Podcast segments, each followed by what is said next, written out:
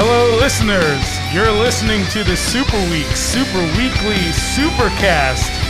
I'm one of your hosts, Evan. And I'm also one of your hosts, Doc Chris Baglivo Bag. And I'm also one of your hosts, Andrew Wilson. And I am also one of your hosts, Mikey, Paul, Jonathan Davis, Tajan. Hell yeah. Wow, that's the only time I've heard it be Mikey Paul instead yeah, of no, Michael Paul. I know, it's the first time I ever did it too, but I didn't know what I was doing. It's a little behind-the-scenes action for the listeners out there. How do you guys think our first intro went? Nobody really knew what we were doing. Yeah, show of applause. Uh, I feel like if it was a gig, oh, we, we'd get an eight out of ten. Oh, hell yeah. That's better than usual. Good pitchfork review. And I'm, and I'm yeah. hoping to uh, to get that number up. You know, I feel like by the second or third time, we're going to get a twenty out of ten. I love the song. Maybe four times. Whoa. Yeah, we're getting there. Some classic Mikey Tajan humor. Okay, so I guess I'll let you guys know why we're here today. We are a band called The Superweaks. We are four good buds from Philadelphia, Pennsylvania, who occasionally play music together. Uh, granted, it's no, been yeah, a no few years. No one is doing that right now either. Yeah. yeah. Um, yeah but, if you guys don't know, we're in the middle of a pandemic. It is October nineteenth, twenty twenty. Yeah, for all of our future listeners who are, are delving into the time capsule right now, this uh, is this is a, in the, the, the heat of the COVID nineteen pandemic. And just so everyone else knows, this will air on October thirtieth, which is my Hopefully. brother Corey, would, would have been my brother Corey's twenty-seventh birthday? Who's good at math? Uh, none of us. We all count to four for a living. I, oh, I feel like accurate, I, yeah. I feel like I should know. Yeah. yeah. Well, if he was born in nineteen ninety-three, that sounds like there's a seventh going on there. twenty twenty. Yeah, that'd be his twenty-seventh birthday. I should ask Oliver. They have the same birthday. Or ask a calculator, or we can just keep moving. Anyway, let me ask you this: how old is Oliver right now? Oh, it's a great question. Do you know? I think he's twenty-six currently, and he'll be twenty-seven. Great. On the, do, on do the you day. Know? But he, you know, he could have a late birthday, late in the year. We know the day.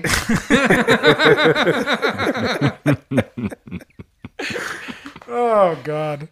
I missed you guys. Could have an early birthday. Oh, yeah, mixing it up, yeah. Oh, boy.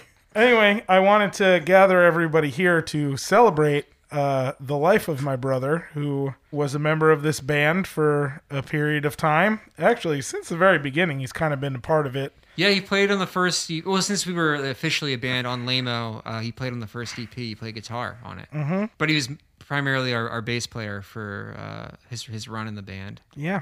You know, I wanted to bring everyone together to just, you know, reminisce on his life. You know, the good things, the bad things, the ugly things, the... Uh, It just is life and his time in the band. And, you know, maybe... Was that a veiled, like, spaghetti Western reference? You pick the good, the bad, and the ugly things? Uh, you know, I can occasionally make references to movies I haven't seen. Yeah? Okay, never mind. So I, I thought you were a sec- secret Eastwood head.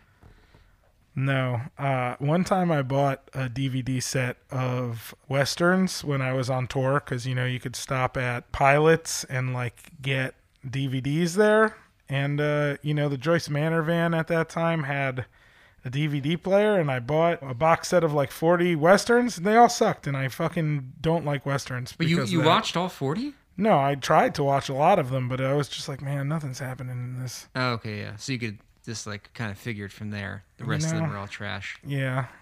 Yeah. I mean, you know, maybe Westerns don't suck, and I don't know why I'm getting so off topic. Well, you here, love, but... uh, it's because I started talking. I'm that, That's exactly what I do. But you love Seven Samurai and, like, Yojimbo and stuff, right? Yeah, but I wouldn't consider those, uh, you know, Westerns. Well, right. Well, they're Easterns. But uh, the Westerns always rip they rip those off, like, directly. Like, uh, Fistful of Dollars, I think, is supposed to be Yojimbo directly. Yeah, and then I never saw The it. Magnificent Seven is Seven Samurai. Are they Clint Easterns?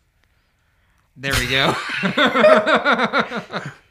Oh, man. That was beautiful. Yeah, anyway, um, my brother Corey Bernard was wonderful. We lost him, unfortunately, back in twenty sixteen. I just kind of wanted to get everyone together and talk about him. Talk, remember, you know, all that stuff, and talk about, I don't know, maybe what happened to us after his death, because he died four days before we got Better Heavens mastered. So mm-hmm. he never actually got to hear the finished product of that record. And uh, he was a big part of it.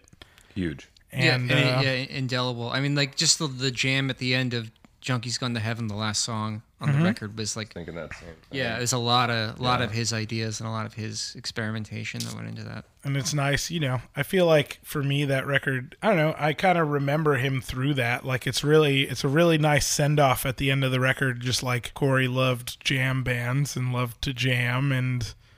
Uh, and he loved noise rock, and it's, it's a lot of noise. And it's, you know, it's nice that the last four minutes of that record are essentially him, like, jamming out on bass and, like, writing a bunch of cool guitar parts. You know, when we were in the studio and working on that, he was like, I got this. Let me let me take the end of this one. And we were like, all right. I, I do remember him, though, recording the bends. Uh, there's, like, one of the many, like, there's, like, probably, like, thirty layers of oh, stuff yeah. on that. And just, like... him just like looking upset while he was doing it, and then just like running his fingers through his hair at, at the end of it, and he was just like, yeah, I guess, I don't know.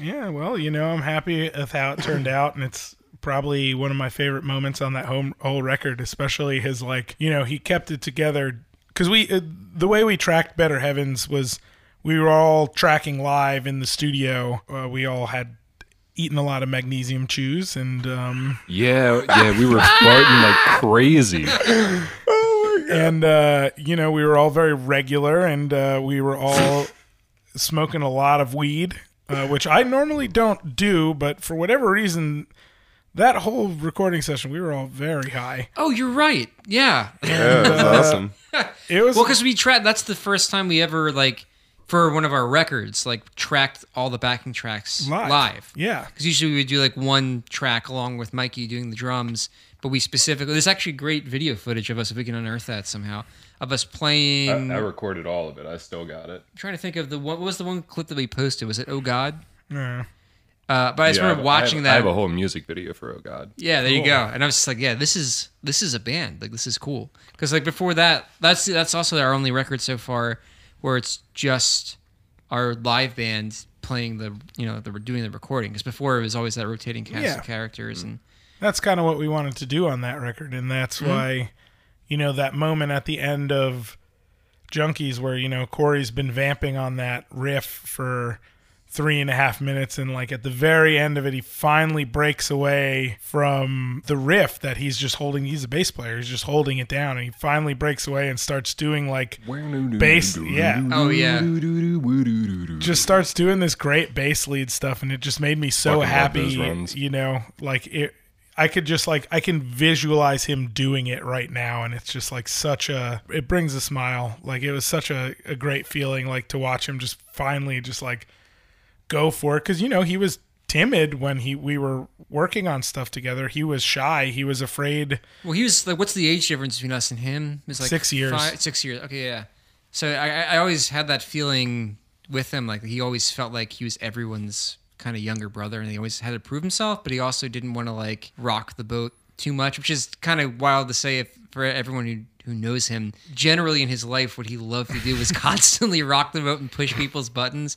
But in the the band, like he didn't want to like overstep things generally. I remember him being kind of uh, well, he was shy. It's like a lot yeah. of people that I play with, you know, if they even me, like when I started playing with people who I greatly like respected and was just like, oh my God, I can't believe I get to play music with these people. I don't want to fuck up. I'm afraid to fuck up. And it's like I know Corey felt that, and like when we were tracking, it was just like great for him to just like let loose, and like there's a moment of being just like purely just himself, like letting himself loose. And it's just like it was it's nice to hear, and it's a nice note to end that record on. Mm-hmm. If I'm feeling real down or missing him a lot, I like to put that song on. Just because I'm like, damn, this is, it's nice to listen to. It's one song I wanted to put at the end of this podcast. There's a song, it's kind of like pre the Superweaks, maybe, or the Weeks, uh, maybe a little bit before or after. Sometime um, our friend who I played in many bands with, Corey played in bands with, his name was Poncho. Uh, Poncho. George Bucci. He played uh, with Milk a little bit too. Yeah, he was an amazing keyboard player, mm-hmm. and he unfortunately passed away. You know, I think he was the same age as Corey. I think he was twenty-two. He was a good friend of ours, and Corey and Nick and I wrote a song commemorating him uh, called Pegasus, and the band name for that was A Winter Beam Skyrocket, because that was the name he, Poncho, named his bowl. A Winter Beam Skyrocket. And uh, we always thought that was an amazing name, so we wanted to keep him alive. But, like, that song, uh, Corey wrote the bass riff, and I played bass on it, and Corey did all, the, like, the lead guitar work, and it's, like, I love listening to that, too. Like, I don't know, when he wasn't afraid to be creative or, like, show people, and believe me, he more often than not wasn't afraid to be like, this is how this is going to go. You're like, oh, okay, cool. Or, you know, you're like, oh, I don't really know. Which, like, you know, when we worked on songs together, it'd be like, this is the bass part that I wrote for it. And it's like, well, you know, maybe listen to what Mikey's doing on the drums just a little bit more. And, like, maybe you guys can figure something out. And he's like, no, this is how it goes. And you're like, no, maybe. And then, you know, we'd get into a big argument over it. And then he'd be like, fine, I'm just going to take this riff and make my own song with yeah. it. Yeah. But as much as y'all would like bump heads about stuff, I feel like how he like took his position in the band and everything is just like, you know, he like definitely looked up to you and respected you as his big brother. Sure. I mean, he looked up and respected all of us. But even though he looked down to us. Yeah, he was much he was bigger than us. Oh, man. yeah, for yeah, those who didn't know him personally. He was six three, is that right? six three, six four Yeah. A and giant. I'm yeah, and I'm I'm five six. So like I I did my best to like not for any personal reasons, but just simply for the height differential to not stand next to him on stage too frequently, to not draw attention to myself. Yeah, he definitely commanded a presence on stage. One of my favorite moments on stage was, um, do you remember that? I don't remember where we were playing, Wilson, but... Double he, happiness. He, Double happiness. Oh, it was that same place. It's he, a he, he was roughhousing night. with me. He was really knocking me into yeah, the wall. Yeah, for the listener, he just like slammed into Wilson and crushed him against the wall, like full body, like linebacker style slammed him. And uh, fortunately, Jess Flynn got that photo of you right at that exact moment. yeah. For, Wilson is a much better sport than most, we, we and so he was laughing. smiling through it. Yeah, they're definitely they're having a good laugh at it. But I, I appreciate that. I used to roughhouse with my brother growing up, so it felt like my brother was roughhousing me on stage, and it was it was nice. And I loved that, man. I loved that he had that ability to roughhouse on stage, and like he would, you know, when we yeah. played that show with Taking Back Sunday and Frank Iero, it was like Frank Iero shouted him out and was like, how about that bass player from from the Superweaks? And it's like, well, that's one of my favorite memories that night when we were doing our sound check. It was after Taking Back Sunday and Frank Iero had finished their sound checks, and then we got up there and all of uh, I mean I don't know who who was from what bands, they're so far away, but there was like a line of at least ten of them from those two bands who sat down and listened to Corey get his sounds for the show, because like he just, you know, in true Corey fashion has his three by fifteen Emperor cab, which is like the heaviest cab that we've ever taken anywhere for any reason, and it wouldn't not come with us. Yeah, it wasn't allowed to not come. There's so. there's no other way to get the sound. Tone tone was really important, regardless. Still of size. important. I wish I could only play out of that cab for the rest of my life. It's the best one. Yeah, and I mean, and you know, Frank Iero and crew felt the same way. I mean, they sat and just listened to him get his bass sound for a show. Oh, I. love it. Yeah. I love his bass tone. It was amazing. It was amazing, yeah. Dude, growing up, for y'all who don't know, when Corey was like three years old, I was like maybe nine and in the Boy Scouts, and I was like doing the Boy Scout popcorn thing. You're in the Boy Scouts? When I was like out delivering popcorn or whatever, you know, we went to one house and like my very tiny brother was with me, and uh, we the family opened the door and a dog came out and like tackled Corey and like bit his cheek off. Oh, I, I know this story. Not off, but like bit his cheek seriously that they had to go to the hospital. And, you know, Corey had to have like facial reconstructive surgery at like three or five or however old he was. In court, he won a settlement of forty thousand dollars that he would get when he turned eighteen. When Corey turned eighteen, Corey went on Emperor's website and custom ordered that Emperor three fifteen we've been talking about. I was working at a place called Primax Vintage at the time, which is a little guitar shop in New Jersey. And um, through them, Corey bought uh, an orange Thunderverb head with two uh, four twelve cabs, and he bought a Les Paul, which he immediately broke the headstock off of. He broke a J C, or he bought a J C M nine hundred head and um, uh, a cab to go with it, and he already had the Model T.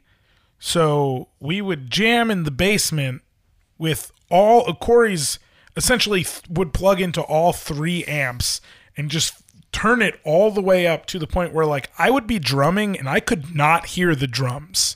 And I'm a loud drummer. Mark Quinlan would not let me use his drums because he said I hit too hard.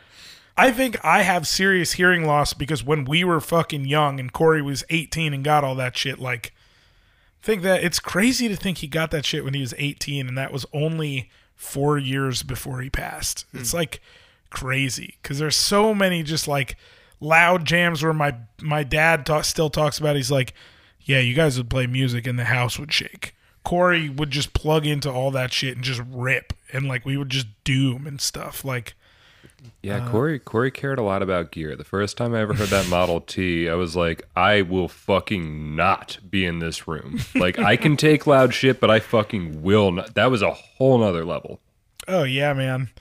And he tried, I mean, unfortunately, like, tonally, it didn't fit in the Superweaks, and that was, like, a big, you know, argument that we it had. It was a point of contention. Yeah, a big mm-hmm. point of contention, because he wanted to use his Aerodyne jazz bass that was his bass with the Model T, and we were just like, dude, this this is too mid-rangey, like yeah. we have three guitars in this band, you need to take up like a more scooped bass tone. And he was like, fuck that shit, there's no better amp than the Model T. The Model T is sick, you're right, but like we need you to just like do bass stuff. We're like, you need to play the five string, dude, like I write all my songs on a baritone. And he's like, fuck five strings.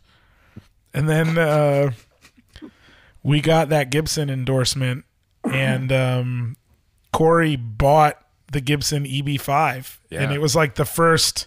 He like took out a credit card and bought the E B five, and it was the only thing we ever bought with the Gibson endorsement. Also, part of that was because Chris has a five-string Fender jazz bass that's really, really heavy. Like the weight of it is very heavy, mm. and every time we would make Corey play it, Corey's like, this fucking thing sucks. I fucking hate playing this thing. It's fucking my fucking shoulder up. And fucking. It, it's funny that it forced him to actually go buy a five-string bass, which was much lighter, and it also sounded awesome. Yeah. It was his own bass, not Chris's jazz bass. Like, he was cool with playing the five-string, and then, like, right. he liked the fact that he could get really heavy. Every time I play it, man, like, I can hear his tone. Like, every like when we were working on some of the newer stuff we were working on, just, like, playing some of those lines, I'm just like, oh man, like I wish I could play it like he could, because there's just like there's just like a certain sound that you get, and like just like his personality, just like his his his being, his guitar tone was his bass tone was massive. It was all mm. larger than life, and it was just like the way he played. There's so much power in it, and like it just I wish I could emulate it well, but there's just like nobody who can take that man's place. Mm-hmm. And it's, you know, it's, it's good for better or for worse. Like, I don't know. It's amazing. I loved his tone. I loved when we played that one skate park in Tampa, they had a eight by ten cab backlined on stage. So Corey decided to bring up his three by fifteen and put it on either side of Mikey. So the drums were center, and right next to the drums was an eight by ten on one side and a three by fifteen on one side. And since he used the Gall- Galleon Kruger eight hundred R B, you could bi-amp it. So he sent all of his low end to the eight by ten and all of his like mid-range and high end through the three by fifteen and blasted the audience with freaking bass. The audience of, I think, maybe fifteen people. And it, I think it's also important to note that this is the tour with Petal and Somos, right? Mm-hmm. There's so, more than fifteen people. There's a decent amount of people at that one. But even still, like, it's with Petal, who, like, Kylie's music is, like, mostly, like, kind of quieter and, like, prettier. And even though Somos has, like, some pretty, like, rock and backbeats to stuff, it definitely isn't, like, bi-amp, thunderous, explosion bass kind of... Uh, encroaching on doom. Yeah, yeah, exactly. I mean, that's what he listened to, you know? He's a, he's a doom man. Yeah, I mean, and it rocked. Like, that's most important. I mean, we were blowing all the rest of that stuff out of the water. I loved all the touring with them. They're all, like, wonderful people, but, like, just musically, I wonder why we were put on that tour. It was, it was totally... disparate. I know, it was great. I love all I love I had a great time with a lot of those people, and like yeah. it was interesting to like I don't know watch him interact with a bunch of people, because he was a lot younger than all of us and a lot oh, yeah. younger on those than a lot of the people on tour. That was some of his peak Corey interactions on that tour too. I remember Ben uh, Walsh sum- summarized it perfectly. Maybe the second or third time, because uh, he, he joined the tour late. Uh, he was playing uh, guitar for uh, Petal at that time, and it was like maybe the like his, his second or third day on the tour, and he was talking. And Corey was like just like interrupting and, and interjecting into their conversation. And I don't know what Corey had said to him, because I was like probably fifteen, twenty feet away. But I just heard Ben respond, "So, Corey, you uh, pretty much only deal in absolutes, huh?" And it's, I mean, it's I'm so very true. much the uh, same spot way. Spot on. Yeah. We're both very bullheaded and, you know, deal in absolutes. But there is a uh, inherent kind of like soft, like sweetness that you bring to that, even if you're screaming, which is how you normally speak. Uh, but Corey always had like that, that, that constant edge to it, where like you, you, it's almost like you lean back and shout all of your opinions, and then Corey is always leaning in and just like yeah. more of a, more of a ha- hammer effect to it. I think my favorite Corey part of that tour was when he was just laying on the sidewalk in front of the venue, just like right next to the door, taking up like the middle of the sidewalk and just laying down, smoking a cigarette. He was laying down a lot on that tour. And uh, there was a venue that we played that was also like a pizza parlor. I don't remember what city it was in, um, but we the green room is on the second floor, and it had that classic like black and white tile floor to it. And I can just remember like we, you and I were sitting. Oh, we were learning uh, some merging the Full Effect songs. The Superweaks were sitting on one side of the green room. Uh, Somos and Petal were scattered along the other side of the green room, and Corey was laying down playing bass on the floor next to us.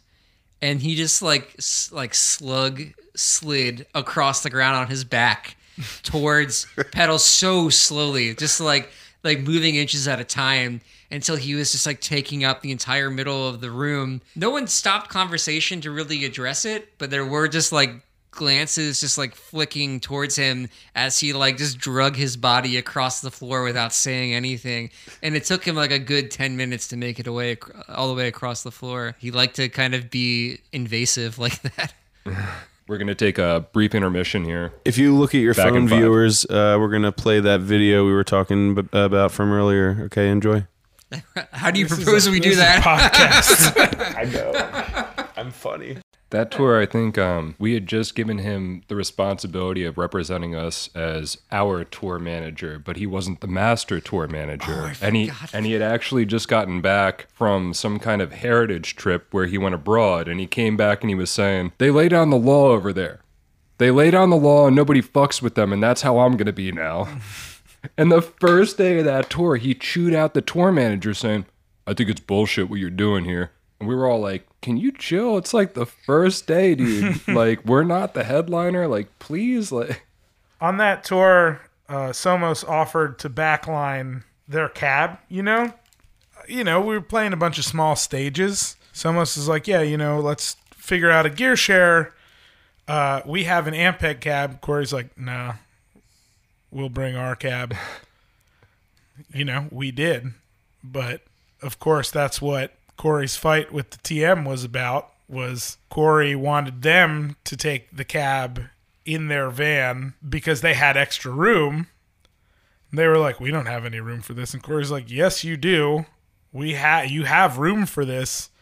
There's no reason we should be getting to the shows three hours early so you guys can sound check. You should just take the cab." It essentially came down to Corey just being Corey and being like, "Well, we're going to bring my cab. It's the best cab. Why are we going to use a different cab? I'm not going to use a different cab. You can use your own cab, but we're going to use our own cab." As a touring musician, I do understand how annoying that mentality is, but also as a touring musician who is exactly the same as him, I agree, dude. If you got the best shit, like, you're going to use it. I only give a shit about tone, you know? I love tone. I want to sound good. I love Amen. Tone. It's an important thing to me, is tone. I care lots about tone. There are, Andrew has made numerous effect pedals for this band based off of tones that I could otherwise not achieve, and I'm very thankful for that. I care about tone. You know, we got to have our own.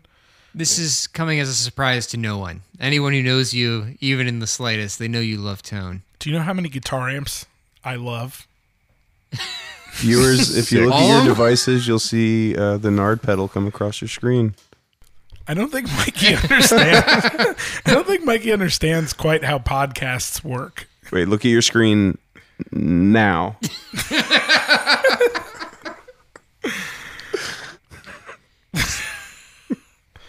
There's one of my favorite Corey stories, um, which I guess that's what we can call the segment.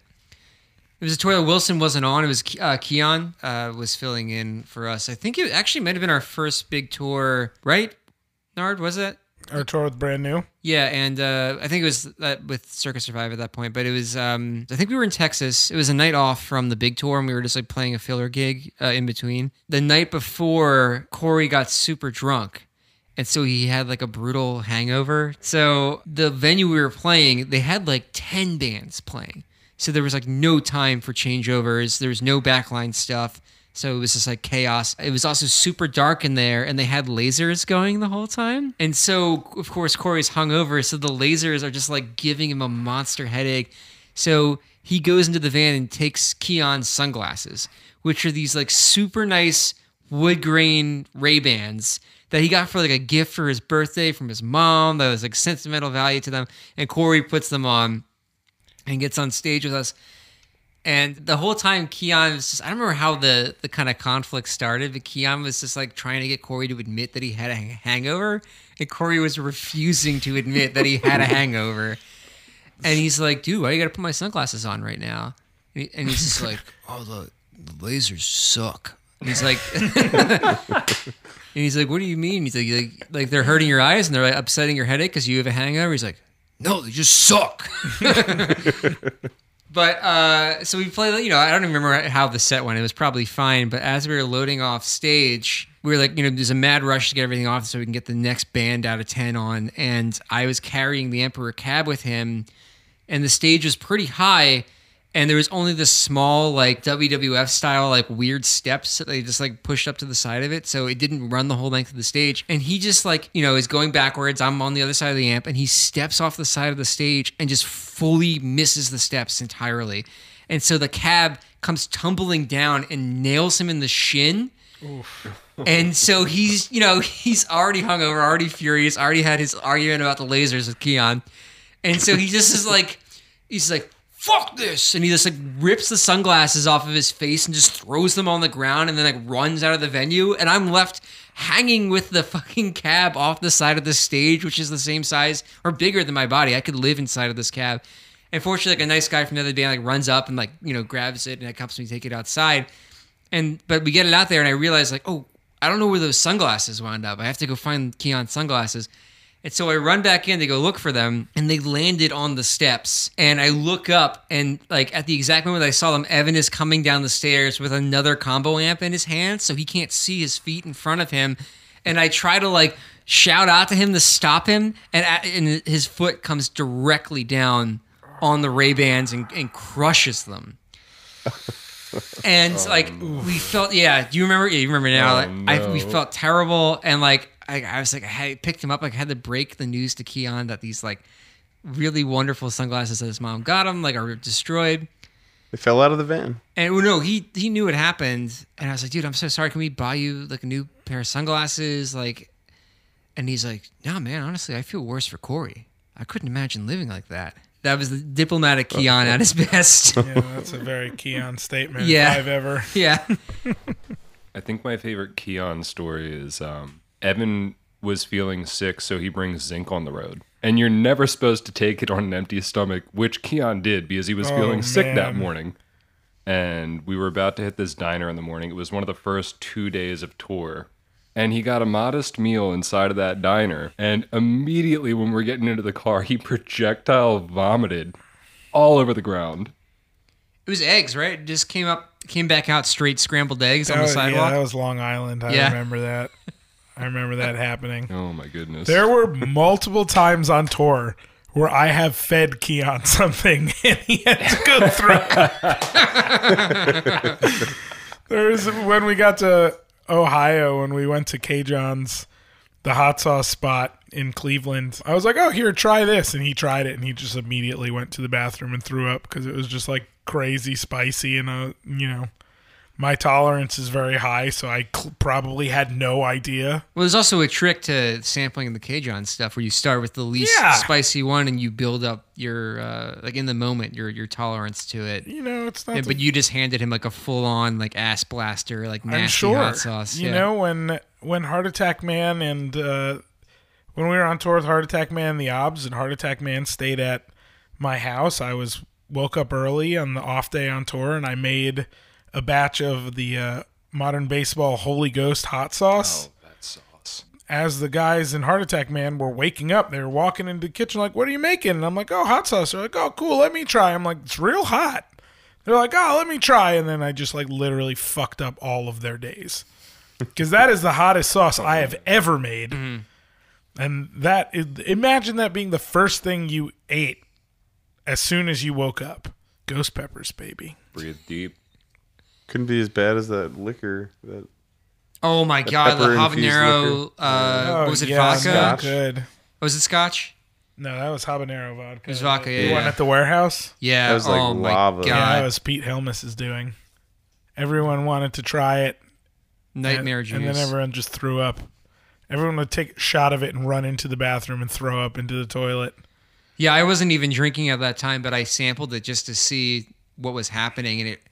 It felt like I had just swallowed a lit match, and like my whole esophagus yeah. hurt for the in, through the next day. Peter made it so that you could make margaritas that were spicy or something. Yeah, but no one did. Bloody Everyone Marys. Just drank it out spicy of the bottle. Bloody Marys, sure, yeah. sure. Yeah, that was a hell of a time, I'll tell you. Mm-hmm. Man. So... to stay on topic, I have a Corey story that I would like to share. You guys remember being in, I think it was like Montreal? We stayed at a hotel. Oh, the ice cream? Yeah, we had like the gallon of Toronto, ice cream. Toronto, baby. Yeah, yeah, yeah, yeah, Toronto, yeah. That. Oh, yeah. Corey really wanted wings and no one wanted to go. And then I was like, all right, I'll go with you after I put up such a fight. Yeah, he would do these things where he would like wouldn't go off on his own ever.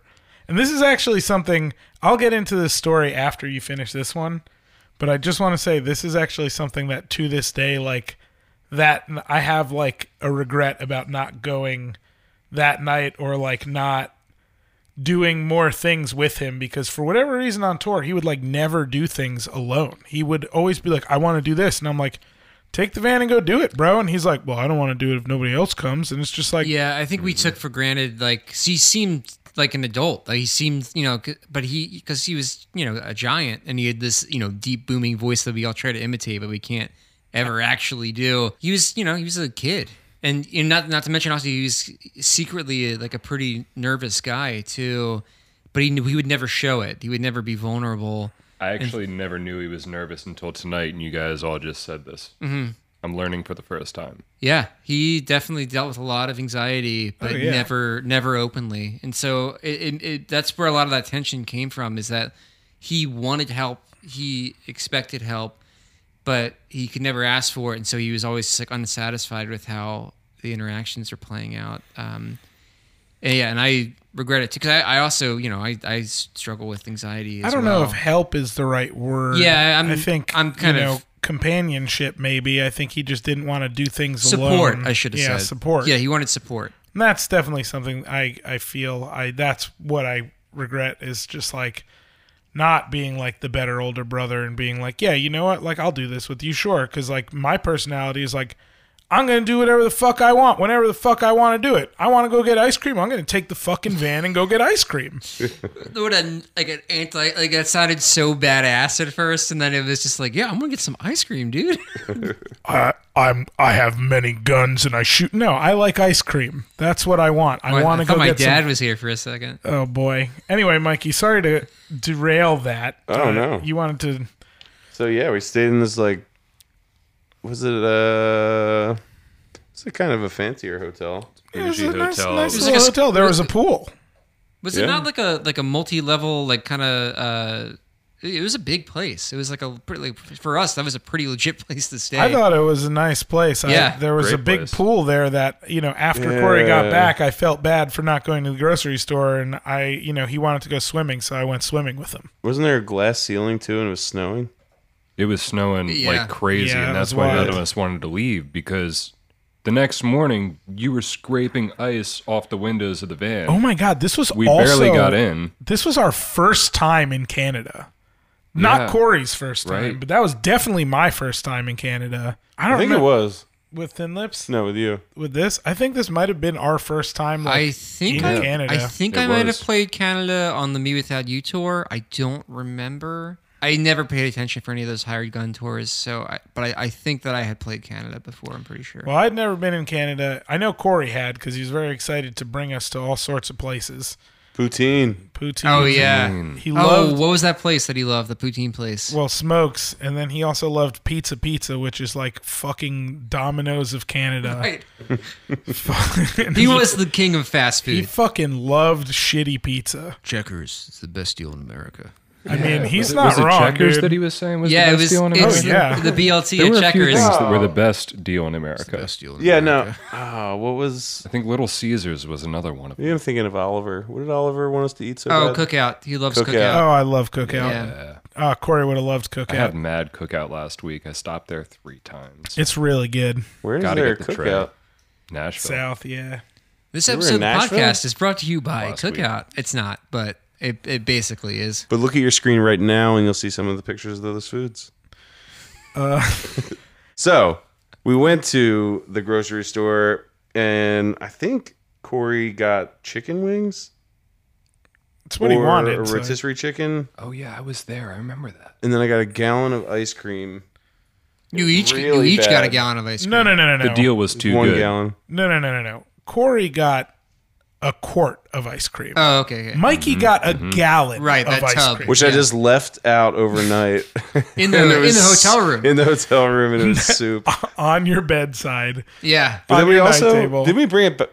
Did we throw it out? Or Yeah. We threw that out, out. And then Corey was like, Corey yep. went down to the van that night to put his ice cream in yeah. it because it was so cold outside that the ice cream stayed frozen in the van. Mm-hmm. So when we loaded up to to go out the next day, Corey was like, oh, I'm fucking genius.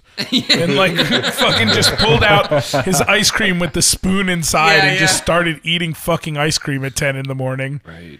Because I, I think the heat wasn't working in the van at that time too, so he could keep eating it as we were oh, going. Man. Oh God, that was brutal. And I would smoke yeah. cigarettes and all you would be dying in the dark. I can remember no, like even just putting my feet on the floor of the van if we were driving for a long time when it was cold, my feet would go numb if I had fallen asleep and didn't pick them up. Because mm-hmm. how cold it was. Touring, baby. Mm-hmm. Real real D I Y stuff. And then Corey brought us around Toronto, and we went to Smokes, and he made us stop at Pizza Pizza and, like, you know, do all his Toronto things. And that was cool, and I liked seeing him in his element. And I liked that night, you know, I felt bad not going to the grocery store. And he was like, I want to go swimming. And I was like, all right, I'll go swimming with him. And, like, I swam with him that night, and it was a really nice time. And I that was actually a moment where I was like, I should probably – be a better brother and do more things where, you know, I don't know if I can honestly say I did a better job hmm. because as I said, I'm very much like, I'm going to go do this right now because it's what I want to do. And like, I'm pretty selfish and I'm sorry, but also like nobody else, everyone, you know, usually I'm like, what does everyone want to do? Everyone's like, I don't know.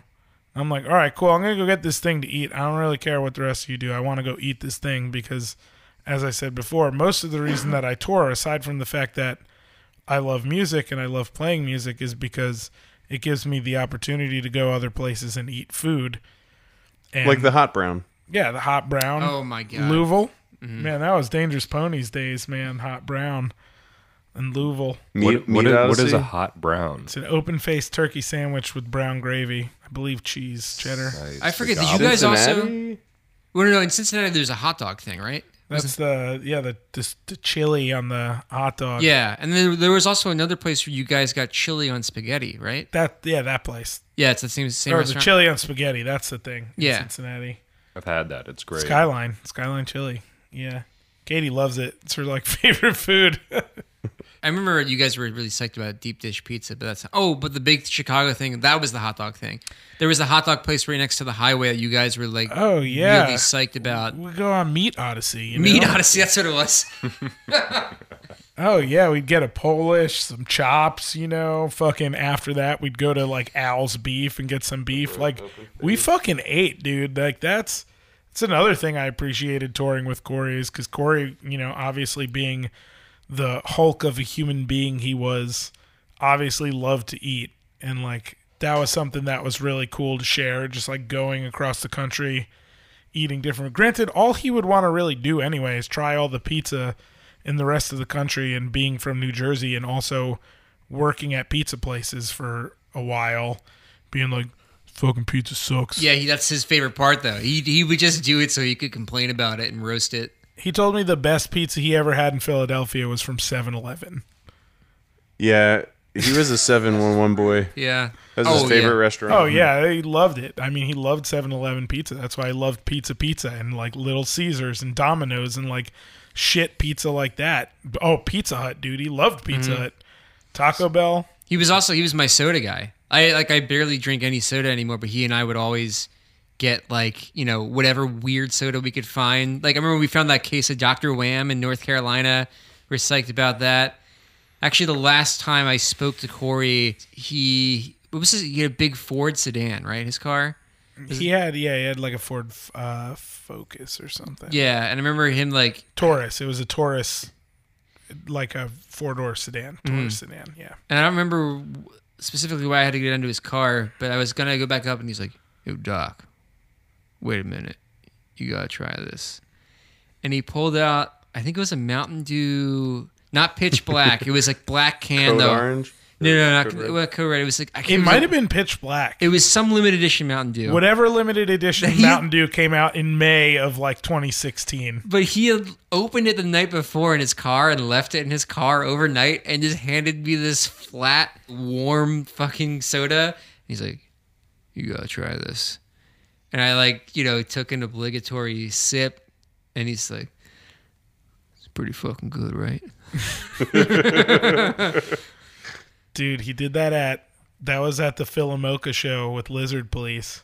Mm. That was the last show we played with him. Was that that day. That was crazy. Was it? Yeah.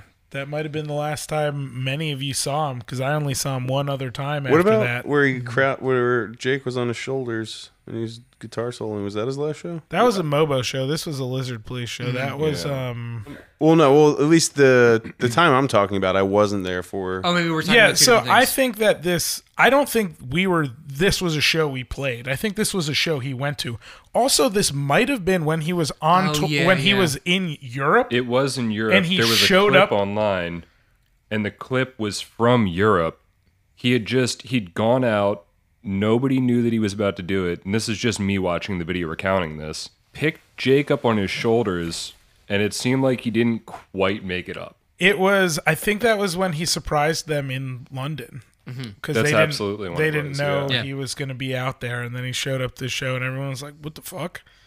But that, that was cool. That was specifically really nice for him because he really felt like he belonged, like... That was a funny video to, like, go on your phone and be like, wait, is that Corey? Mm-hmm. And there's just, like, this giant human being while Jake's playing a guitar. Well, especially because, like, at that time, it was, like, a pretty low-res, like, clip that was sent to us, too. So it was, like, kind of hard to make it out. Yeah. That was fun. Yeah. But you were talking about, like, regretting not, like, doing more for him. A lot of my memories of Corey are, like, just arguing with him about stuff, like... Like some some of it like didn't really matter, but some of it was like bigger things like that. Like I felt like most of the time I would get through to him. Do you remember when he and I argued about uh, the Redskins for two hours, and he just, just like refused? He was like, he said, "What? It's been their name forever. It's like a tradition," like or whatever his argument was, and like having to explain to him like why that's offensive, and like even if it was a name for a long amount of time, that doesn't justify. Just because you did something wrong for a long time doesn't mean it's now an okay thing to be doing. I, I finally made some point like that made him kind of shut down and think about it for a second. And he was just like silent. Because I was driving when while we were having this argument, he was in the passenger seat. and then he was just like quiet for a really long time, and he guess I guess he was just like putting on Megadeth or something and just like zoning out. And finally, like a couple hours later, he turned in to me and was like, "Yo, Doc, fuck you." And I was like, "Oh, okay, I think I got through to him." Like that's the closest thing you would ever say to like conceding to an argument. I just remember your his the argue the biggest argument we ever had with him was the one about Dave Grohl. Oh, I don't remember this. What, what, what oh is my this? God! I wish I could remember what the argument was. Just wait, was it about like Dave Grohl being good? Dave Grohl. I don't remember what it was about, but I remember Corey was so mad about something. I don't know, we were talking about rock music or like Dave Grohl's drumming, and he was probably trying to say like Dave Grohl sucked or something, and we I don't remember what that was, and I guess we can't really use this because I don't remember, but I just remember that there was like an argument, and it was like an hour long, and he would never drop it. But that's how he was. He was stubborn, man. Yeah, he was uh, he was opinionated. Dude. You got to respect it. He yeah. definitely, he loved to stand his ground on like whatever petty thing he had he had latched onto that day. And that's actually the thing that I miss about him the most. I miss the deafening sheets. Oh my sheets. God, yes. Yeah, the Future Burger. Yeah, for those outside of Wawa country, Sheetz is the premier made-to-order uh, food slash gas station hybrid. It's just like a like a cleaner, but chintzier Wawa. Two hot dogs for a motherfucking dollar. Yeah, that's another best deal in America right there. That's the other best oh, yeah. deal in America. Do you yeah. remember that day that he got a cotton candy donut? And he would giggle and he while was he giggling ate it. while he ate it. Yeah. And it's like, dude, what oh, are you I doing? He's like, he's like, I don't know. When I take a bite, it just makes me giggle. Dude, it's true. Cotton candy flavor, man. One time he got... When we were all hanging at my parents' house, I guess practicing for recording our tour or whatever, we went to the grocery store and got ice cream again. Corey got cotton candy ice cream, and mm-hmm. the same thing happened. He was eating this little thing of cotton candy, just like giggling. You, he was a good foodie, because I like to eat a bunch of crap. Corey liked to eat a bunch of crap. Mm-hmm. So he would always come with me on my shit adventures. Like whenever I was like ready to, uh, you know, get diabetes, or he would go with me. Oh, yeah. He and eat the same things that I ate. Mm-hmm. Andrew Wilson tried. And I, then got I learned sick. how to eat from you guys. Before I was a Superweak, I, I didn't know how to put on weight, but I learned pretty fast just hanging around you guys. And I don't mean that in any kind of derogatory way. It was a revelation. Oh, yeah. For those of you who uh, aren't looking at your screen right now, so you can see Andrew Wilson, uh, he's a, an avid bodybuilder and uh, just an all-around beef boy. Man. He has sixty-nine abs. I just think about fucking Mikey in the van with his fucking half gallon of chocolate milk and fucking seventy-two ounce oh coffee, cigarette in one hand, chocolate milk in the other hand, somehow driving the van. But that seventy-two ounce coffee is also half creamer. Like it's not, it's almost not even coffee technically no, anymore. This man started drinking the coffee black. Yeah. Oh wait, when? A long time ago. Yeah. Oh, was... okay, okay. Because I can remember those early days of touring when you'd go into the Sunoco. Oh yeah. Yeah, and it was just well, like you have to use cream and sugar at the shitty to make way, it like yeah. the least bit palatable. Mm-hmm. Mm-hmm. I, I mean, personally, I can just drink that nasty brown water, no problem. Ugh, I can't. I'm yeah. a snob. It either has to taste like candy or be really good. Really, a, real, a very nice light roast. Oh, what's this character? I like this guy.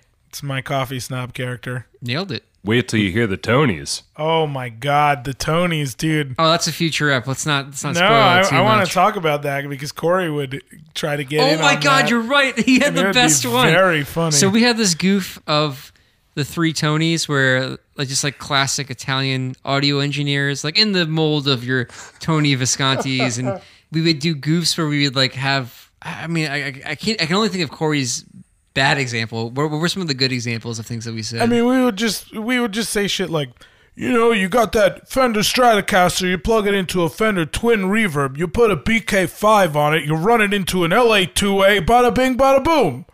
You're breaking my heart. But Corey had his his version one day where he finally chimed in on it, because I don't even think he participated in it before that. And he said, uh, yeah, you take an S M fifty-seven, you take an S S L, you put them in the same room, you let them figure it out. And we had to ask him, like, do you know what an S S L is? And he's like, no, I, I got no idea. But it was, but yeah, for, the, for those non-gearheads listening, that's a that's a console. It's a, you know. I mean, he's not wrong, though. We went to Drexel. They had an S S L. You, they had yeah, plenty the G, of fifty-sevens. Console, I yeah. fucking put those fifty-sevens on the Fender Twin Reverb. I fucking figured it out. You know what I'm saying? That's what you recorded the Little Black Rain Clouds record on? Yeah, that record on. sounds like, very good. There is no reason for us to, that early in our recording careers to have a record that sounds that good. Ran into the same tape machine we have in our studio today. Uh, oh, did that come from Drexel? That was Drexel's. I didn't, I didn't Ryan bought that. that. Yeah, Ryan set that up for, I guess, Kyle and Joe to buy, and then Lewis bought it from him.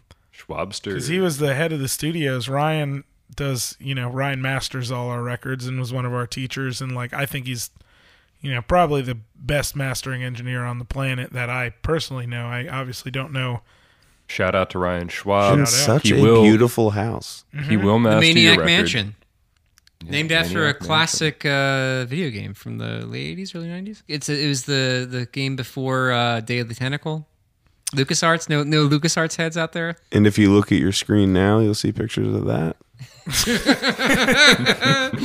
Speaking of that imposing presence in the van, just the way we had to kind of distribute ourselves just to accommodate Corey's like existence. I, I as I mentioned before, I'm a I'm a fairly small man, so I was often paired with him on the bench together just to like have enough room. When we had like hot sauce bottles with us stacked up, he would sit half on the bench and half on the pile of merch in order to just like be able to fit all of us onto one bench. Yeah, we toured in uh, an eight-passenger van with one of the benches removed, so there was five seats for five people. Mikey and I are not small by any means, and Corey was bigger than both of us. And it got to the point on tour when we would tour where Corey would have to sit in the passenger seat. It was pretty much Corey would exclusively sit in the front right passenger seat of that van. So we because he, because he wasn't driving. Yeah, he wasn't driving. He also smoked with Mikey, and like he was also. Did he ever drive? He did. Oh, Corey was the one who's like, "We'll drive overnight. We're gonna go to the hotel two hours. I'll do the drive." Yeah, and but he like, would always tap out yeah, like, like immediately, half halfway through the drive. And then I like, would then I would drive until sunrise. Yeah, or yeah. Uh, me, yeah. One of us would end up driving. We'd be like, "All right," he'd be like, "I got this," and then like twenty minutes into drive, I'd be like, "I can't stay awake." Man. Yeah. Well, you remember that night I took over for him, and he's like, he's like, "Don't worry, Doc. I'll be I'll be your co-pilot. I got it." And like put in like a Megadeth tape, and he's like, "Dave Mustaine. He fucking sucks, but that guy could fucking shred." And then like, like maybe two songs in, he like I because he was like talking my ear off for a bit, and then he just like went silent. And I looked over, and he was like fully unconscious, like head tilted down. He had all of the tapes under his legs next to him, so I couldn't swap it out for anything. So I listened to that same Megadeth tape like seven or eight times through before sunrise when it finally woke him up. And I was like, dude, you left me hanging, like. I've been listening to the same fucking Megadeth songs for hours, and the same. The similarly, he was like, "Yeah, it was fucking sick though." Right? Oh my god! Do you remember that one time? I don't know if you guys were all up, but I was also driving overnight, and he was in the passenger seat, and we were pulling up to a toll, and he was like, "Yo, Doc, I bet you won't tell this toll guy. Instead of saying have a nice day, say." Have a nice sandwich. And I was like, yo, I'll definitely do that. And so, and this is also when the door was, or the window was broken, so we couldn't roll the window down. Oh, so I had to man. open the door to give the guy money. So I had the door wide open, and uh, I had, I had like cut in hard to get, make it into the cash lane. And I like lean all the way out. I hand the guy the money, and he says to me, like, "Have a nice night." And I said, "Have a nice sandwich." And I slam the door, and I gun it because like we were already like you know breaking up laughing, but I forgot that I carved the wheels super hard to get in there, so I crash into, like, over the median, and we like bounce over the curb and then peel off into the night. Yeah. Oh, good job! You're like dude. Jokes on you. No. Oh. Wait, speaking of vomit, all that that while ago, do you remember? Oh yeah, we had a documentary crew. They were filming us for a Converse documentary with us on our way to play a show in New York with Joyce Manor, maybe. Um, yeah, yeah, yeah. And I was yeah. driving because I think, Evan, you weren't in the van. You were in a, in a different vehicle, maybe. But we had uh, you know, the documentary crew in the back seat with Corey, and he like said to me, like, "Doc, can you pull over?" And like I looked around me, and we were on the highway, so there was like nowhere, there was no shoulders, nowhere for me to pull over. And I was like, "Yeah, dude, I'll take the next exit. Just give me a minute." And then, like, I just heard this, like, kind of volcanic gurgling coming from behind me. And he was just puking, like, pure water out of his mouth. But he tried to cover it with his hands. Oh, yeah. And it just, like, made this, like, kind of mesh, like, spray. So it was, like, a like a like an aerosol coming. Yeah, oh, my God. Yeah. And he was also wearing, like, a big, because it was the winter. And he was wearing, like, a big, puffy, like, down jacket. And, like, all of the splashback, because it hit the seat in front of him and splashed back all over him and just soaked through that jacket. And, like... And, you know, on top of the, the van, like the, the way those windows are designed, they don't roll down. So all he could do was open it, the tiny sliver, and just try to aim for it. But it didn't smell like vomit. It was just water. I think you said you felt too sick all day to eat anything, oh, so he was man. just drinking. But we pulled over to, it was like a Target or a Dick's Sporting Goods or something, and he just went in, to, took his took yeah. all of his clothes off except for his T-shirt, just came back out. And I was like, oh, God, thank God the cameras aren't rolling while this is happening. Uh, I wanted to touch on, like, you know, kind of what happened after Corey passed because, uh, uh, you know, in another little blurb, Corey actually passed away um, like four days before Better Heavens got mastered. And, um, you know, we did that whole record with him. Like, we did it live, like we were talking about, all those magnesium chews, all that weed. You know, tons of, like, Chris and I spent probably an actual month mixing and remixing and messing around with that record. Mm-hmm. Um, you know, Corey would come in and tweak things. Andrew was fucking always there messing with shit and, like, guiding the way and fucking, you know, with the ideas and the sounds and just sherpaing and, you know, Mikey drummed and fucking came and smoked weed.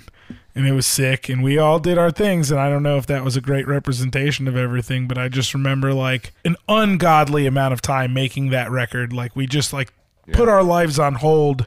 Mm. You know, at that point in our life, like, the year before, we somehow managed to get a booking agent and go on all of these big tours. Not just any booking agent, Andrew Ellis. Yeah, from A P A, who Andrew, you know, he... He's Book. the reason that Converse sneakers are a thing, because he put them on a kid at the beginning of the Smells Like Teen Spirit video, and then Chuck Taylor's took off. I don't know. He's a very revered person and a legendary guy, and it was, like, you know, amazing to get put on all these big tours. Corey and I, Corey lived in Philly for a period of time, a few different periods of time. Right around that time period, I was at the gym with Corey. I, you know, met him at Planet Fitness, and we were working out, and it was just like... I got to tell Corey that uh, we got offered to go open for Brand New on tour. And, like, obviously nowadays Brand New isn't looked at in such a good light. twenty fifteen, this was before. Yeah, no one knew. This might have even been twenty fourteen because our record, like, our record got released on that tour. I got to just, like, tell Corey, like, yo, we got offered to go open up for Brand New. He, I just, like, can see him. He was doing chest, like the thing where you put your arms up to your chest and, like, you do kind of crunches, like a crunch machine. And he was like, no fucking way. You're fucking with me, right? No fucking way. And I was like, no, dude, like, isn't this crazy? And I, like, showed him the email and shit. And he was like, this is fucking crazy. He's like, I don't believe it. That's so sick. And, like, just, like, watching him get so excited and, like, damn, it's so crazy that I'm just thinking about, like, the amount I've spent touring with Corey is significantly less than the amount of time he's actually been gone. Like, we only toured pretty much for two years, mm-hmm. like heavy. But we, we toured the hell out of those two years. I yeah. know. And it's like, to think about, this is wild to me. Like, that was twenty fifteen. Corey died in May of twenty sixteen. Like, that record, that better he- or bad, bad year, year came out April seventh, twenty fifteen. So it's like, wow. We only did, like, one good year of touring. Mm-hmm. And, like, we toured the hell out of that year. We did so many tours, and it was a lot of fun. I mean, I guess we did touring before that. Like, we went to Fest. We always did Fest on Corey's birthday. Right. Corey turned twenty-one. in uh, Charlotte, and Andy and Beth, you know, bought him. Oh, Andy bought him a shot of whiskey. He's like, I'm not drinking that. What's the name of that, that venue, too? The Milestone. The Milestone. And he's like, here, happy birthday. And Corey's like, I'm not drinking that. Just like, dude. Oh, he didn't even say anything. He just, he kept his mouth closed and just shook his head at him. Yeah. Because we were on stage, too, right? Yeah, yeah. Well, that was afterwards. That was after. Afterwards. Crossed his arms, shook his head. A, we started a happy birthday, and he. Oh, he, my God. He loathed yeah. it. You guys can go on YouTube and actually watch us do the happy birthday. Yeah, I, we I did it. Well, that was at shit. Fest. Yeah. That was at Fest. Yeah, not the Milestone. Don't worry about it. Just look at your screen right now. I'll stop. Getting so, you know, I like that keep, bit. That's a good going. bit. Um, but yeah, I just remember like I just remembered at that show at the Milestone, my mom sent me eighty dollars to like she sent me eighty dollars and was like, take Corey out to a night, or one hundred dollars. Oh, and was yeah. like, take Corey out to a nice dinner. And I was like, okay. I said, Corey, mom sent us one hundred dollars. Where do you want to go for dinner? Corey was like, I want to go to Taco Bell. Yes. And I remember we went to Taco Bell and Corey got twenty dollars worth of Taco Bell, which like is no easy feat. Like that's so much food. And I remember we went back to the Milestone with all this Taco Bell and like a burrito, like somebody took a burrito that Corey had brought back from our merch station. Like there, you know, he left the burritos there and he's like, yo, where the fuck is my burrito? And like somebody during the show stole his one of his burritos. Oh yeah, I remember this. I don't know. Like I, a fan or well, I, dude, I don't know. I just remember somebody he was like, what the fuck? But then he was like, I don't need a burrito anyway, I'm full.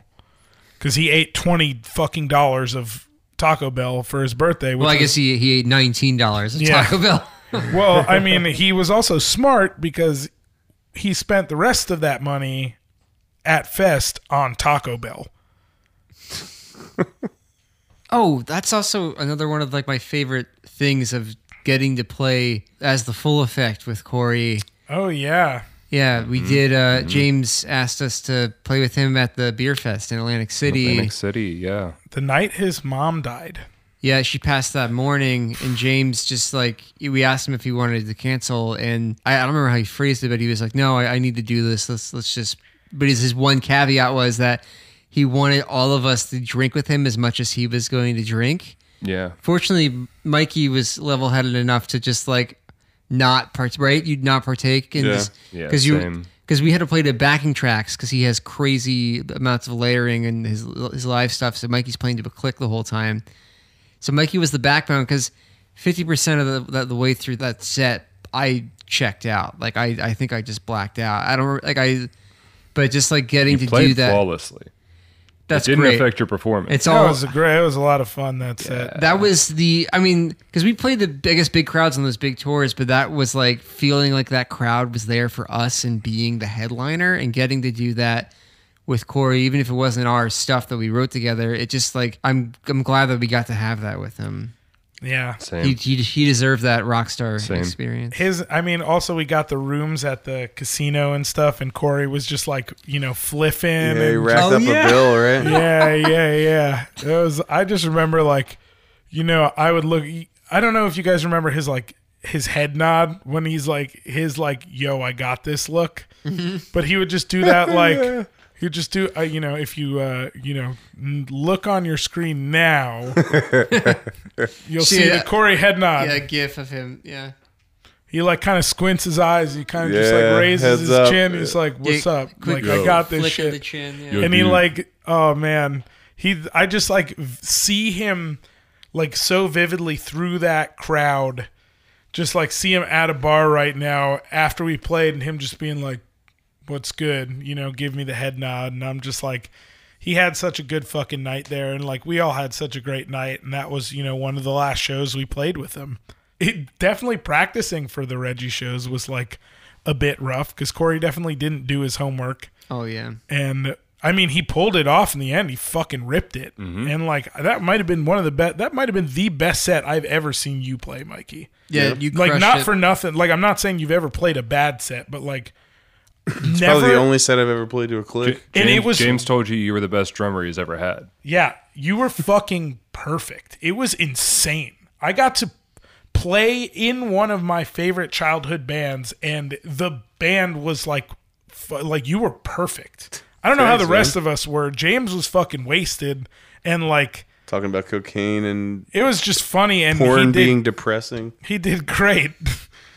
Uh, I have zero recollection of any of that. I just like I just remember it being such a great time, and like I'm so glad that Corey got to share that with us, and I got mm-hmm. to share that with him. I remember now what I was talking about about twenty minutes ago.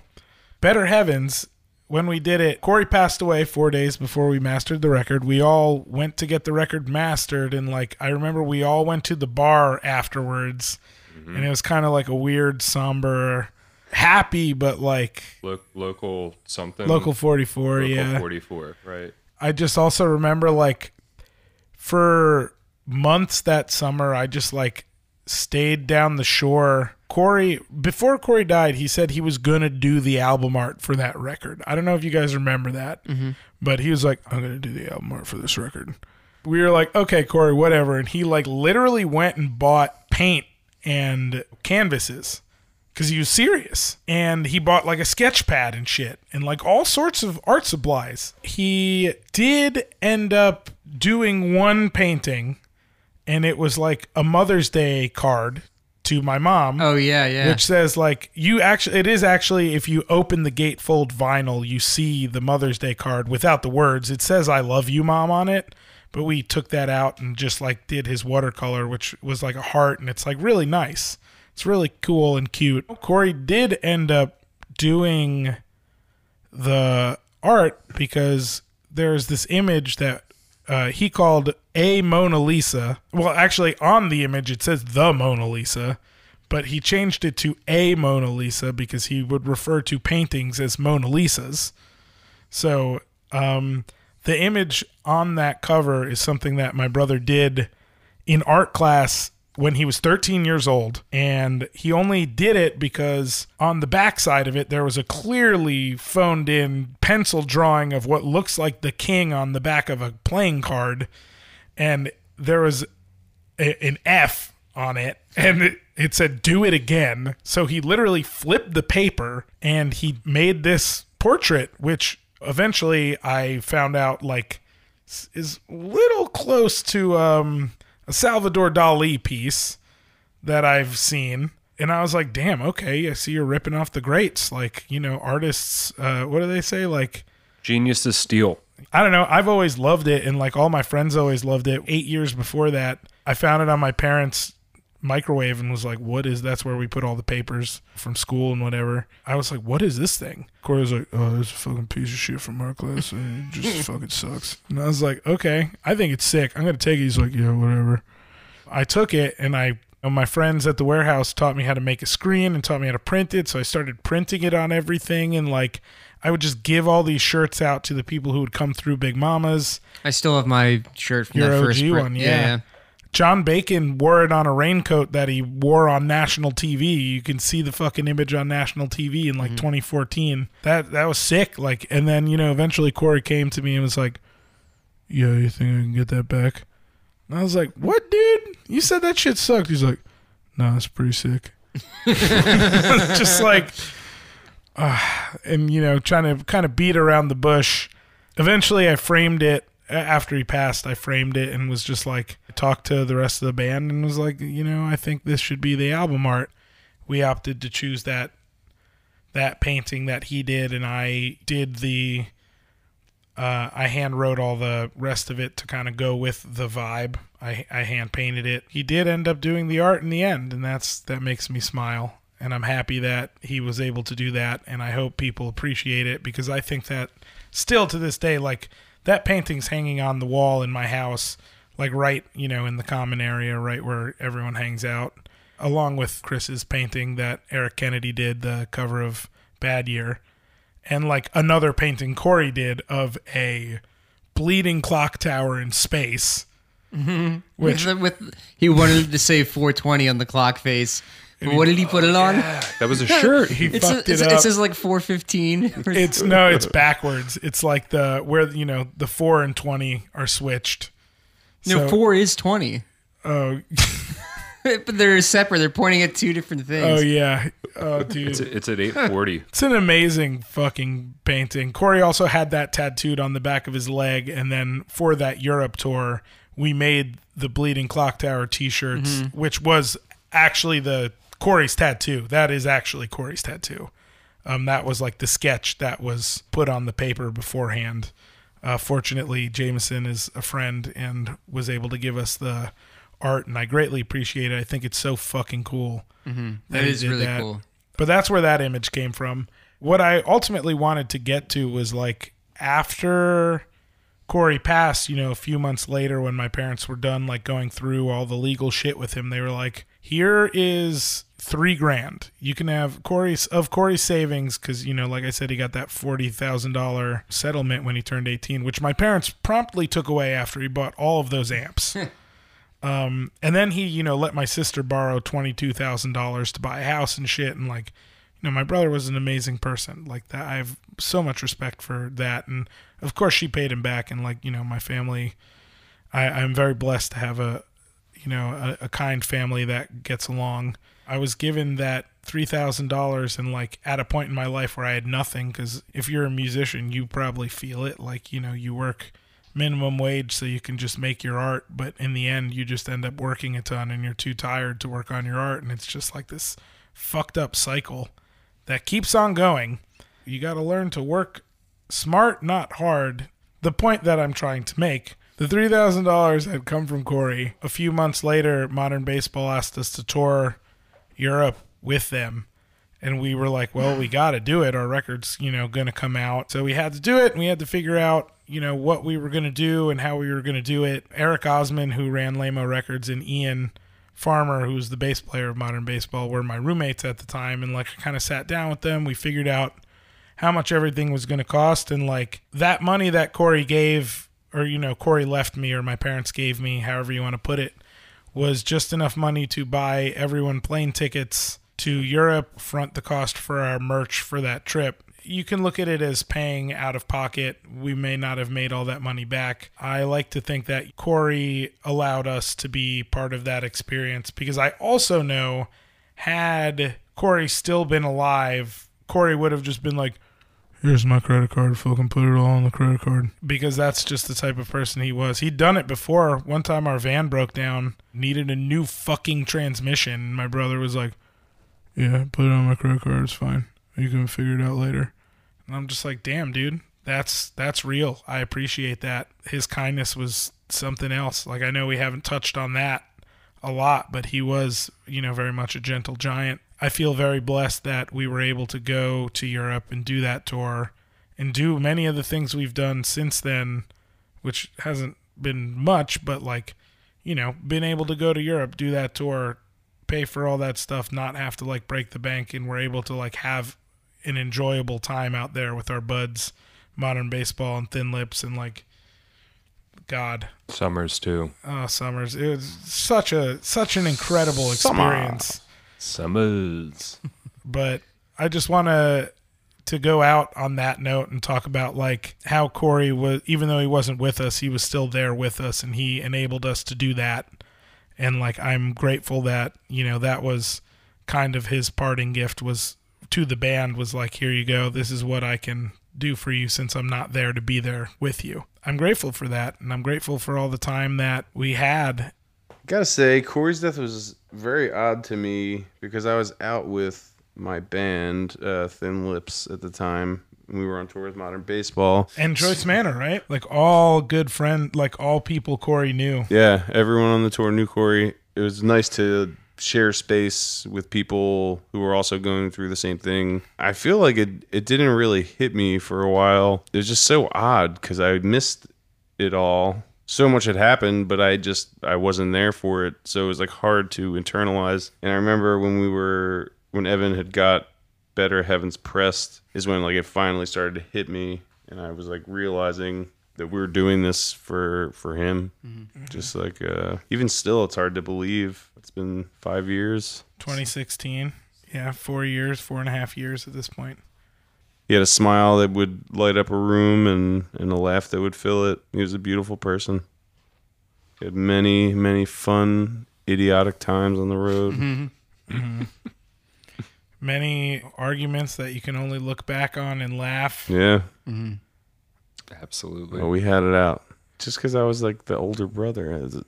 I, I think we were all. That was, yeah, I know. Yeah, right? We were all old, his older brother. Obviously, Evan first and foremost, yeah. but we we all kind of took on. But that Evan role. Never handled anything like we did. yeah, yeah, it, we we were more direct with it. Yeah. Well, he just knew that I'm the same as him, so if we were going to have an argument, neither of us was ever going to. None of neither of us would be right because we would both be like, "I'm right," and he's like, "I'm right," and mm. we're like. No, you're not, and that's the end of it. And both of us would say that at the same time, essentially, and that would be the end of the fight. Yeah, we would just never see eye to eye on that thing, and that's it. But I feel like when Corey needed to learn something, and I very much learned the same way, like, you have a conversation about it, you feel like your back's against the wall, and then you have some time to think about it, and you come around and you learn. He didn't want to show you that he yeah, was... Yeah, yeah, he would never admit it, but you, but you, he would show you in his own way. Like, like I was saying before, yeah. Just like him coming back to and starting a new conversation peacefully instead yeah. of starting the argument up again is kind of his way of showing that he had processed it. But I, I mean, I remember that day though when, when you told me that you, you texted me. I, I didn't like I was on my way up to see my my nephew at my my brother's house, and uh, I don't remember exactly what you said, but I couldn't believe it. I probably said, "Dude, Corey died." Yeah, and I said, "What? Are you joking? Like, what? What are you saying?" And you said, he he died. I'm on my way home right now. I was in no place to call anyone. Mm-hmm. And then and then you had shot us text messages. I remember I was in the backyard of my parents' place in Ocean City, New Jersey, and my immediate reaction was, fuck you. Like, why the fuck would you tell a joke like that? Like, that that's is, the there's same, nothing fucking that's funny the same about response. That. That's how I felt when Evan told me, yeah. Yeah. I just, I just sat there. Like, my family was like, I told them what was happening. They like briefly offered condolences, but I don't think they knew what to say to me either. And I just sat on the couch in my brother's house for hours while my family just continued to do what they went there for. And I can remember the months afterwards, like every time I saw a giant guy with a beard, with like a curl, you know, because he had like an exceptionally curly beard, and I would I would think it was him for a second. Anytime I saw like a big guy with like Air Jordan style shoes. I don't remember specifically, but like, like those big kind of clunky basketball shoes that he had and, the, and a hat. I I would think it was him again for a second. It's impossible to really process. It was so sudden. It didn't make any sense. And I, I still think about him every day with like different things that I do that make me think about him. Anytime I buy soda, I, I always think about Corey. And I don't, I've been trying to be better to my, to my teeth and my body, so I'm not doing it as much, but I, I always think about him. I always, like, anytime I listen to Iron Maiden, especially, I, I always think about, mm. I always think about Corey. I don't listen to Megadeth in my free time. He didn't convince me. No thanks. But Iron Same. Maiden. I I don't know. I just think about those moments of "fuck you, Doc" when he would say something like that, or just hey, like "fuck you," yeah. Or would he would just he would do like his big lazy punch that he would do like, like as a friendly gesture. You know what I mean? Yeah, that's slow. He's like, just like kind of just really just pushing you with his fist, but it was like pretty forceful. Mm-hmm. Because because of course it had to be. He was you know it was like getting nudged by the moon. Like he was just so. I I I knew him since he was thirteen. Even then, right when we lived on Pine Street, right? That was the first time I met him. That was the first time I met him too. Yeah, I thought Corey was older than you. Yeah, makes sense. Checks well, he had out. This super long hair then too, so his face was totally obscured. That first night, he picked an, uh, he picked a fight with me about something. I don't even remember what it was. But I remember oh, like I'm the sure. first day I met him, we argued about something for like an uh, hour and a half, and I have no idea. He was what probably it was. Like fucking thirteen. Yeah, thirteen years old. And yeah. He's probably like, "Fuck you, Chris. You don't know what you're talking about." I feel like he, he was like a like a tempering factor for all of us, like like what you know they do to strengthen a sword. Like he challenged us constantly in ways that always served to to benefit us in some way. Yeah, he agreed. Was just like a lovable, special pain in my ass that I'm just I'm so glad to have known. and gotten to make music with. I miss him being a pain in the ass. That's the thing that I miss more than anything. All the shit that we would have thought that like we wouldn't we wouldn't want. Mm-hmm. I'd kill for another day of that shit. Of that stupid shit. I would love That's all to, I think about. To argue and I think about, about Dave him every Grohl. Day too. I think about that shit yeah. every fucking day. What else can you say? Yeah. One thing I want to say is at Corey's celebration of life, it was amazing the outpouring of people who came out who truly loved him. It was like incredible to see everyone there. We filled this fucking church. Ironic it was at a church because it's Corey. Fucking, fucking religion, fucking idiots, fucking... Just Corey thinks everyone's idiots. The out... Like how many people came up from Philadelphia, how many bands that we toured with, how many people that he affected. So many people were there, and like I can just see that room filled, and I think my parents were so surprised and like loved it. Greg LeBold drew this beautiful chalk mural that my mom got tattooed on her arm. I don't know, I don't think anyone could have guessed. I mean, like we could have guessed. I don't think I even realized like how many people he touched and how many people cared about him, and like he genuinely was like the sweetest pain in the ass out there, and everyone loved him for it. Like he's somebody you need, you know. He would tell you exactly what was on his mind, whether or not you wanted to know it, and he didn't care if you wanted to know it or not. Everyone needs somebody like that, and I'm grateful that I had that. I'm grateful that I got to see everyone come together, fucking every musician from Philadelphia that, you know, he respected and loved was there. Fucking one of his favorite songwriters of all time, who is one of his friends, Peter Helmus, you know, wrote the Yankee Bluff song Grateful Dead about Corey. And that song still makes me cry to this day. The way that he immortalized my brother in that song is something that even I have never been able to do. And I don't think I can do. I don't think I'm even going to try to do it, because of the way that Peter did it is just...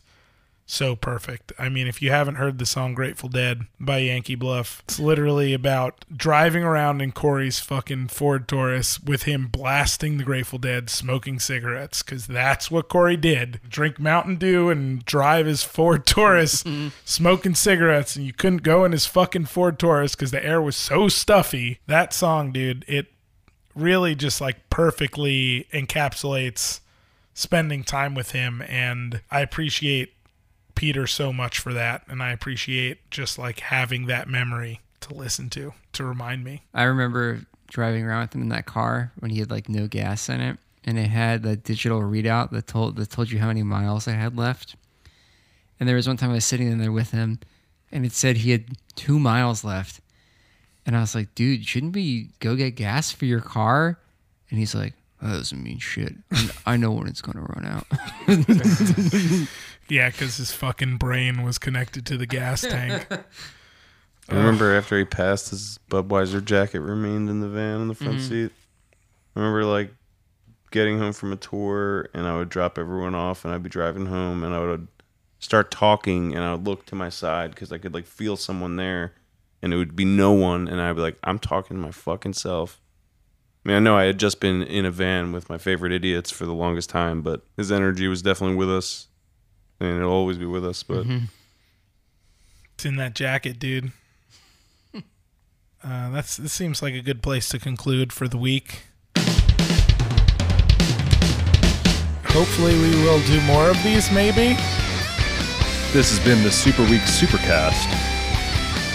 Wait, that's not what we called it. Wait, Super Weekly, the Superweak Superweekly Superpod, no, Supercast, super- shit. We got to figure this out because the clip's about to end. Oh, well, just look at your phone, uh, viewers at home. And wait, this time that's actually true. Oh, man. Mikey, you pulled it all together.